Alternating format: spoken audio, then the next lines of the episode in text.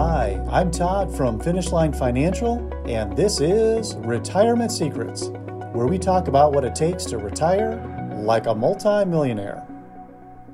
In the Retirement Secrets podcast, we talk not only about setting yourself up for success, but also setting your family up for success, which is actually pretty easy to do, but unfortunately, we find it's often overlooked and can leave a family in chaos.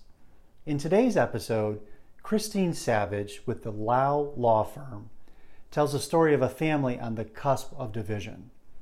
Mom and dad had lived a good life, raised four children, built a nice family run business, and even had two of the children working in the business. But when mom and dad passed away, they had not planned ahead. And unfortunately, they left the family in chaos with tension threatening to come between the children. If you want to set your family up for success, then you will want to listen to today's episode. Chris Savage, as you'll find out, has substantial experience in various aspects of estate planning, probate and trust administration, income gift and generation skipping transfer taxation, as well as corporate business matters.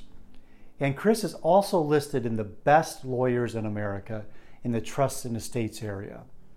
In addition to all that, she is well published, having authored and edited many articles on these various topics. Here's Chris with her client's story, and unfortunately, I think you're going to be surprised how it turns out. Thank you, Todd, for asking me to join your podcast today.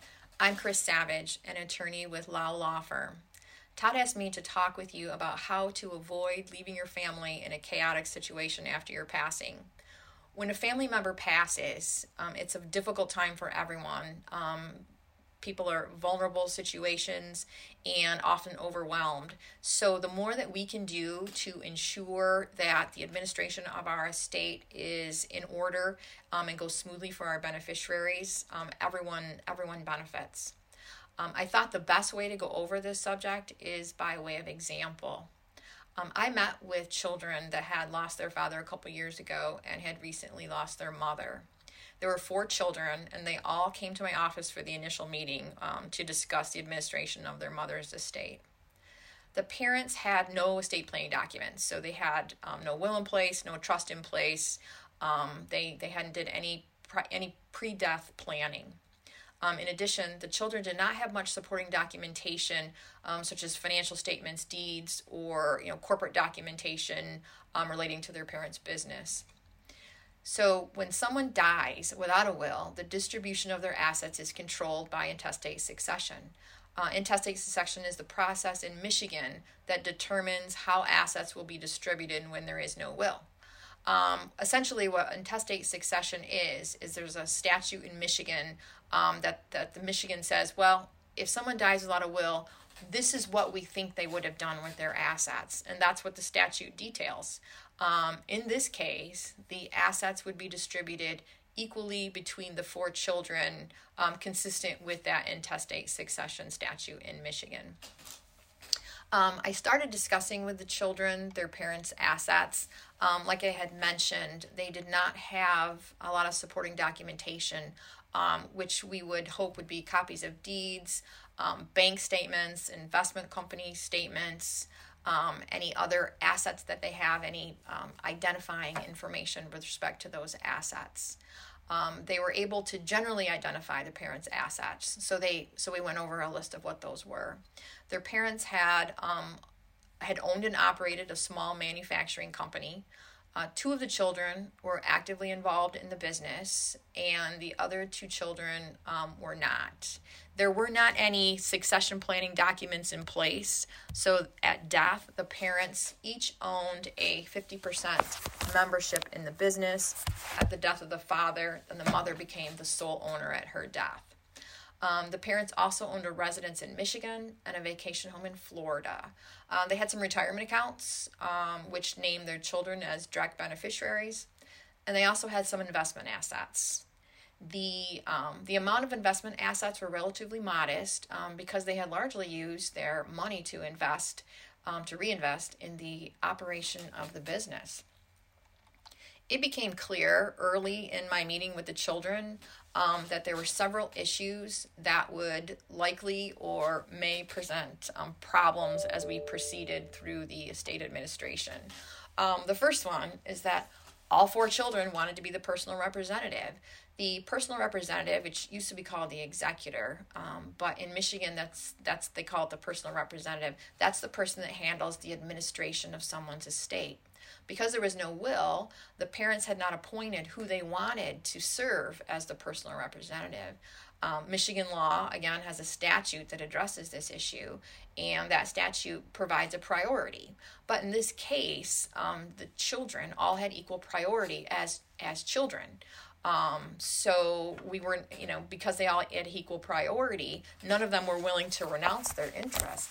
Um, and for that reason, it became necessary for the court to appoint the personal representative.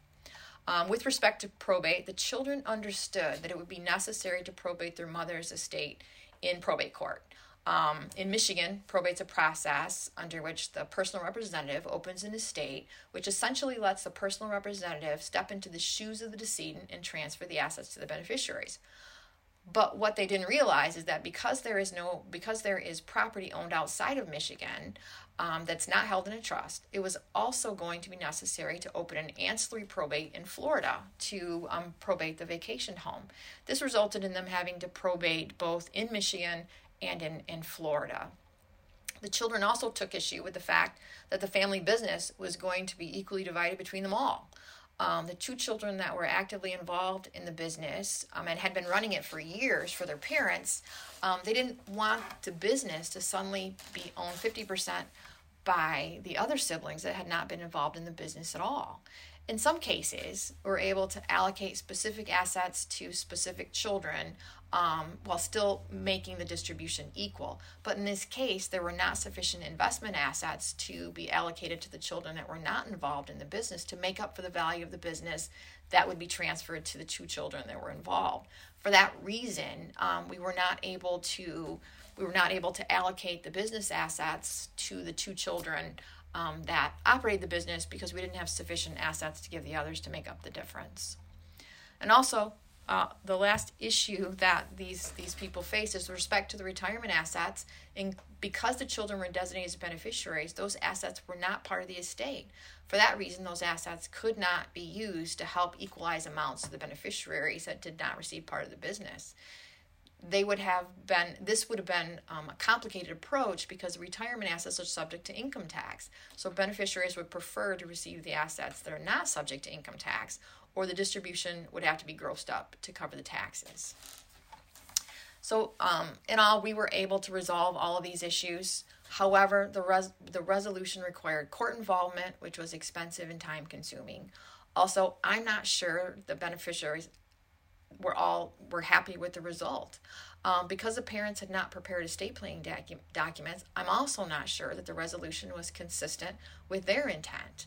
Unfortunately, we had no way of knowing how the parents wanted their assets to be distributed between the children because they didn't put their thoughts and their intent into writing. So we had to rely on the Michigan statutes. So, to avoid chaos after death, to ensure that your assets are distributed consistent with your intent, the best approach is to have assets to have estate planning documents prepared prior to prior to death. That planning may include a will and a trust, or maybe just a, a will in addition to the estate planning, it's very helpful to your beneficiaries if you have well organized financial information, such as financial statement, such as a financial statement that identifies your assets that your beneficiaries can use as a reference after your death. It might also be helpful if you give them a list of contacts, including your investment advisor, um, your accountant, and your attorney, so that your beneficiaries know who to contact and how to get a hold of those individuals if something should happen to you. In my example, if this husband and wife had prepared estate planning documents and had organized their financial information, this litigation and the strain on the family harmony may have been avoided.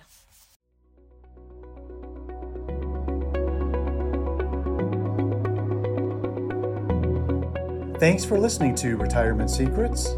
If you want to learn more about how to retire like a multimillionaire, please visit our website at yourfinishline.com.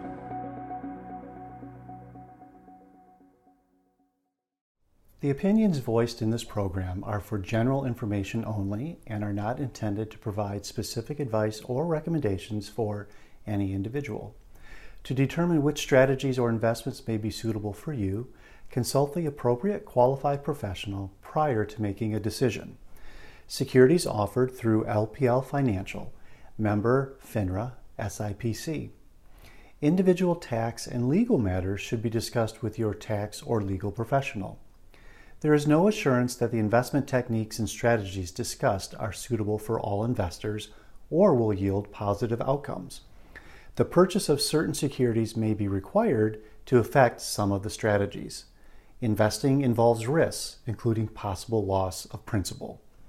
Alternative investments may not be suitable for all investors and should be considered as an investment for the risk capital portion of the investor's portfolio. The strategies employed in the management of alternative investments may accelerate the velocity of potential losses. Any guest speakers, along with the companies they are associated with, are not affiliated with or endorsed by Finish Line Financial or LPL Financial.